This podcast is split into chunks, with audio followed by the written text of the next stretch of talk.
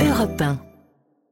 Non, mais d'abord, on va donner la parole à, à Joe, qui chaque semaine est notre spécialiste musique, qui vient Oui. nous parler des dernières actus. Et en ce moment, un groupe qui n'existe plus depuis 1969 Tout à fait. et qui est pourtant plus que jamais dans la lumière. Bah, c'est vrai que depuis ces derniers mois, on a rarement autant parlé des Beatles.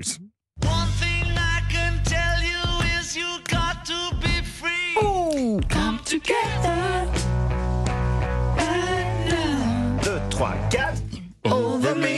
Effectivement, euh, plusieurs actus hein, cette semaine euh, qui concernent les Beatles. Alors déjà, on a appris ce week-end, ça ne vous est peut-être pas échappé, qu'après 50 ans de track euh, partout dans le monde, Paul McCartney a enfin récupéré sa basse mythique, une Höfner originale avec cette forme si particulière de violon qu'on lui avait euh, volée en 1972. Ah bon? Ouais, ouais, ouais. Je savais pas. Elle a disparu pendant volé plus de 50 ans. Bah, justement, peut-être que vous le saurez bientôt, euh, puisqu'on va en parler euh, plus en détail. Mais en tout cas, c'est Cathy Guest, une femme euh, de 52 ans, qui l'aurait retrouvée en fouillant les affaires euh, après la mort de son mari. Euh, ce dernier l'aurait hérité de son frère, mais ignorait d'où elle venait. Il avait une basse, mais il savait pas trop ce que c'était. Elle a été authentifiée par la marque Hofner. L'instrument a déjà été restitué à l'ancien Beatles.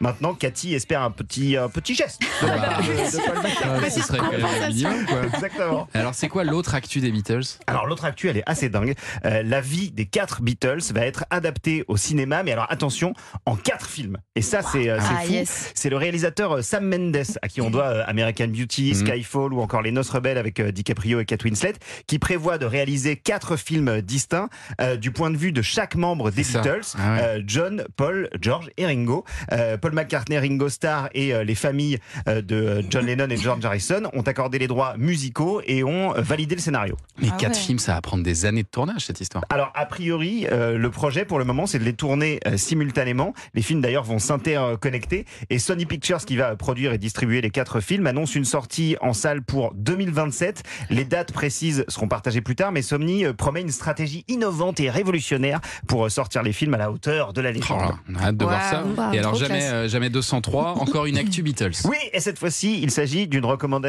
euh, lecture. Alors, les livres sur les Beatles qui nous apprennent vraiment des choses en 2024, c'est assez rare. Donc, quand c'est le cas, il faut le dire. Si vous aimez euh, la précision, la contextualisation, les livres avec des sources solides et un récit passionnant, vous devez absolument vous procurer les Beatles à l'Olympia, trois semaines qui ont changé la face de la pop culture de Eric Krasker. C'est aux éditions du Cherche Midi.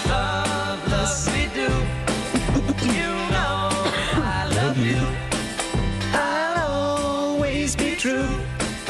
pense euh, aux Beatles qui débarquent euh, pour trois semaines à Paris en 64 euh, pour plusieurs concerts à l'Olympia, on a tendance à se dire que euh, ils sont arrivés en terrain conquis. Mais en fait, ça serait se tromper euh, lourdement. En 64, euh, les stars en France, ce sont euh, les artistes yéyés, Les en fait, yéyés, ouais. euh, qui Ouais. reprennent d'ailleurs en français, en adaptation, euh, les chansons des Beatles. Eux sont un phénomène au Royaume-Uni, mais en France, à l'époque, tout reste encore à faire. Euh, le livre, c'est quand même un pavé de 600 pages qui regorge euh, d'informations, qui a été écrit avec une précision d'historien. Ça raconte presque heure par heure hein, tout l'agenda des Beatles à Paris, comment ils ont commencé à jouer devant un public assez peu convaincu et sont repartis victorieux. C'est une reconstitution euh, passionnante qui présente 10 Génial. années de travail euh, minutieux de la part euh, de Eric Krasker.